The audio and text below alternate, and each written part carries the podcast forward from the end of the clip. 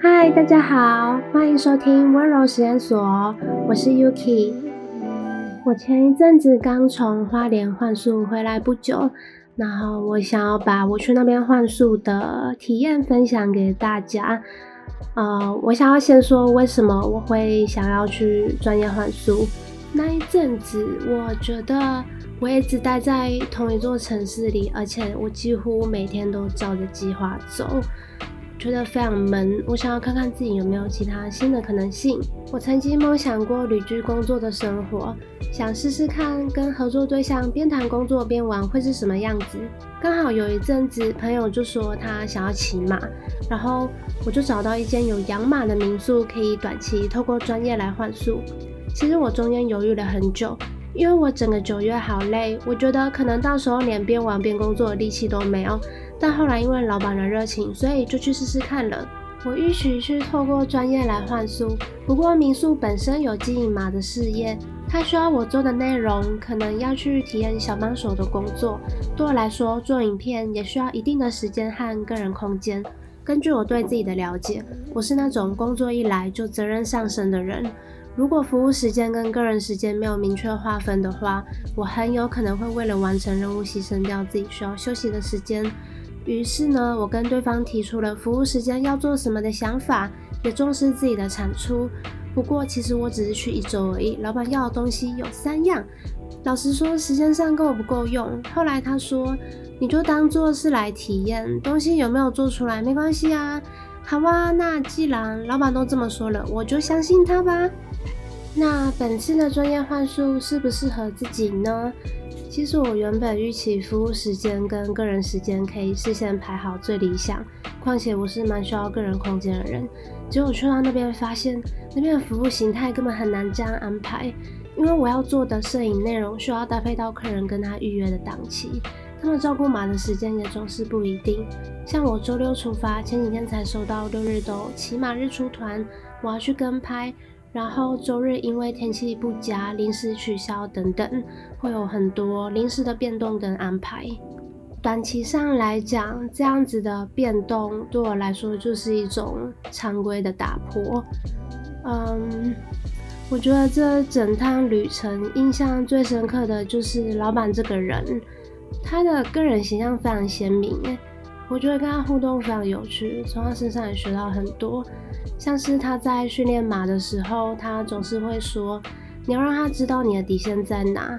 如果他一直故意踩你的线，那是你允许他的。”我从他身上理解到啊，其实人性跟动物没有什么两样，大家都各有各的个性和需求，会想要扩大自己可以做主的空间。如果可以舒适自由，肯定都是用自己舒坦的方式在行动。如果有自己以外的对象要合作时，搭建好彼此的默契是必要的。就在相处的过程里，理解彼此的需求，从什么可以做，什么不能做，理解到彼此的界限。如果有不尊重的情况一直发生，顺着原始的野性发起战争，肯定也是难免的。在那之前，当然聪明的人会尽可能去互相配合，但不要忘了，原始的那个野性就在每个人身上。要画出自己的界限，界限是为了让彼此可以相处更融洽。在体验骑马的时候，我发现，当我一上去马的背上那一瞬间，我们的合作关系就开始了。那天早上很突然的，我没有什么事前的训练，也没有马鞍跟缰绳，就上去了。我心里非常慌张，马的肌肉稍微一动，我整个人就跟他一起晃动。他是四只脚踩在地上。但我是整个人坐在上面，要坐好坐稳才不会摔下来。当我不了解他时，他一个很小的动作都会让我惊慌失措。我不知道怎么跟他沟通，坐在上面好像只能任他主宰我的生命，那种感觉很失控，很不安。他背部的肌肉一直动来动去，我要拼命稳住我自己，我觉得很不安。我问老板：“这只马怎么了？”他说：“有蚊子在叮它。”理解了他的行为以后，我才感到放心一点。后来缰绳总算上来，我可以透过缰绳来让他知道我要往前往哪个方向，还有何时要停。就这样，他透过了这条缰绳在理解我要什么。这整个短短不到十分钟的体验，给我察觉到我自己怎么看待关系，以及关系其实可以是怎么样的。当我乘上马时，这个关系的信任就开始了。不管我愿不愿意，在这里我得依靠他。当我需要马为我做点什么时，老实说，他完全可以选择配合，也可以选择不配合。我要想办法让他照着我要的去跟我配合，但我不能勉强他。当我把自己想成马的时候，关系很多事情变得很清晰，所有的需求被说出来都是请求。真正的合作关系不会是支配跟被支配，因为参与的人有绝对的自由，信任对方多少是在每次的互动里建立出来的，真的很有意思。如果有机会，还想要再有更多这种骑乘的体验。这趟专业换宿也是蛮累的，主要是因为作息不太正常，连饭都没有正常吃，哈哈，累到根本没有什么食欲。我觉得我刚去那几天刚好是工作时间最满的时候，拍完又要整理素材，又要剪辑跟后制，然后对方负责社群的人作息跟我们其他人不太一样。我平常的正职原则上所有的工作都会预先排好。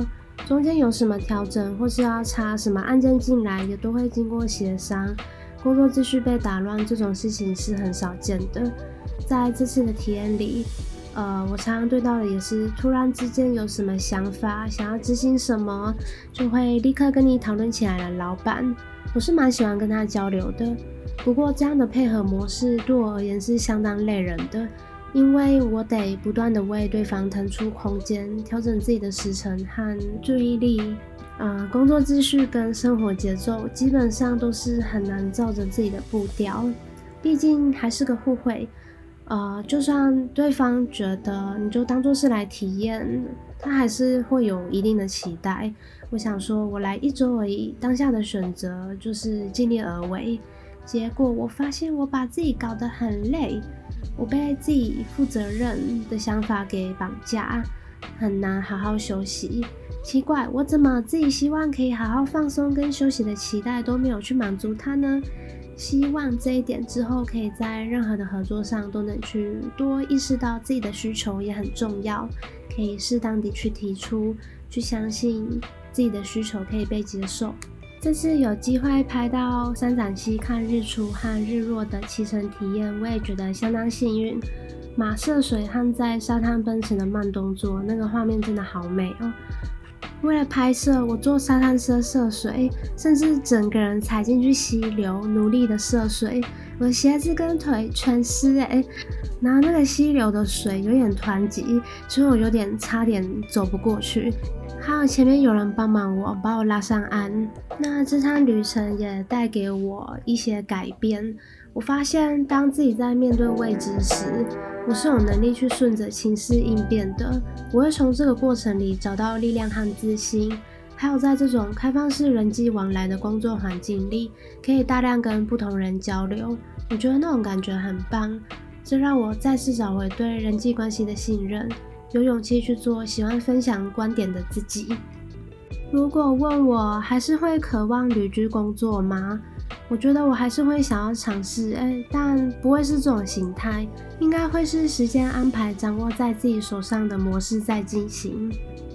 另外，想要特别分享这趟旅行意外的桃花。我在旅行的时候，应该是感情上最放得开的时候。可能是因为这样，每次去旅行都有特别的恋情。起初我跟这个人关系的建立，在于我怜悯他，他不算是我会喜欢的型，但他的生命经验我有蛮多连接的。我对他有一种很特别的怜爱，有种舍不得他没有关爱那种感觉。我呼喊他需要我的时候，我刚开始会以自己为主去拒绝。但到第三次的时候，我总是会妥协。跟他在一起玩四天，我也没有认真看待我们会开出什么结果，就把这份恋爱当作是一种体验。当下玩得愉快时，我并不会多想，因为对我而言，总要沉淀一周才会知道对方在我心中的轮廓长怎样。后来他确保我平安到家以后，就主动跟我提出，我们就各过各的吧。我确实也觉得够了啊，没有必要再继续联系。但不久后，他又再打来，我没有接到，然后我再回拨，结果他只是表示他多打了。我问他，他也没有想再多谈论些什么。可是感觉他就没有把话说完呢、在讯息里一直提到他累了，我不太能够理解到底是什么意思。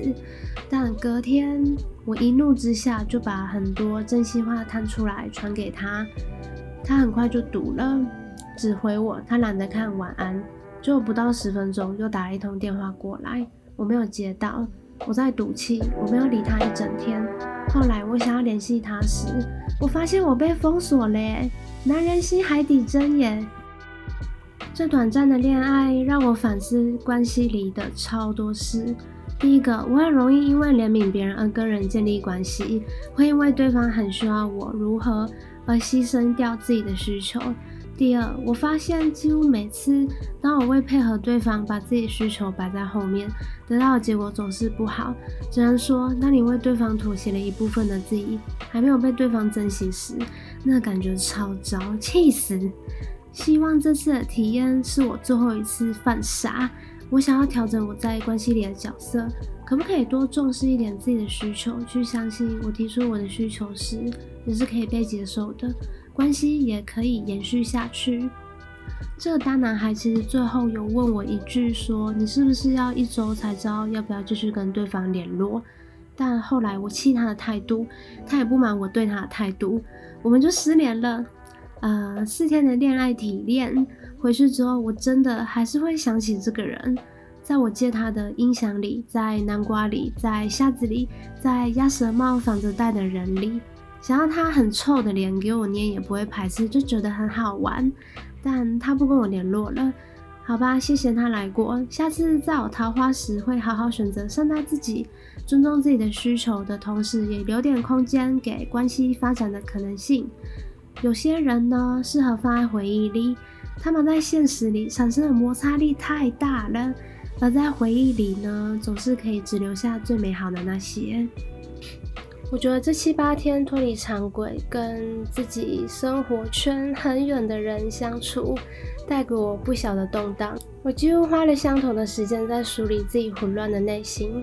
不过，因为那些混乱，当我再次回到原来的生活，我可以很珍惜目前所拥有的，也很感谢自己是在空间美学里服务，还是喜欢透过创造美来照顾到人的感受。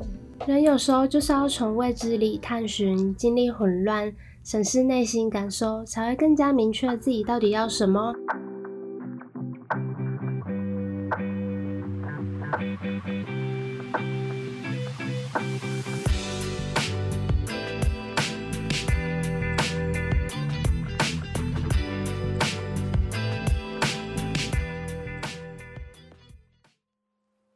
接下来，我想要跟大家分享这次旅行很有共鸣的一首歌，郑宜农的《就算我放弃了全世界》。里面有一段歌词，他这样写：就算我保护着自己，请你别放弃我。就像我始终愿意感觉你的痛，感觉你慢慢松开紧握的拳头，感觉在某个瞬间，我们都赤裸。那个时候，听了好多黑暗的故事。我发现每个人都不孤单吧，因为我们都有自己很深沉的黑暗，要学习怎么去跟它共处。我想，黑暗跟混乱本来就是活着的一部分，既然它无可避免，也始终存在，那我们可以练习的是去温柔地看待自己的感受，这些感受带着很多讯息要给我们去消化，去明白一些事。然后接下来你便会清楚怎么样做选择，成为自己期待成为的自己。喜欢温柔实验所的话，欢迎在 Apple Pocket 上给我五颗星哟！期待看到各位的留言。你也可以到我的 IG F E A N E 三七点二找到我，你会看到人体艺术与大自然结合的相关创作。也欢迎透过赞助来支持温柔实验所，持续传递温柔的力量。我是主持人 Yuki，大家下次见，拜拜。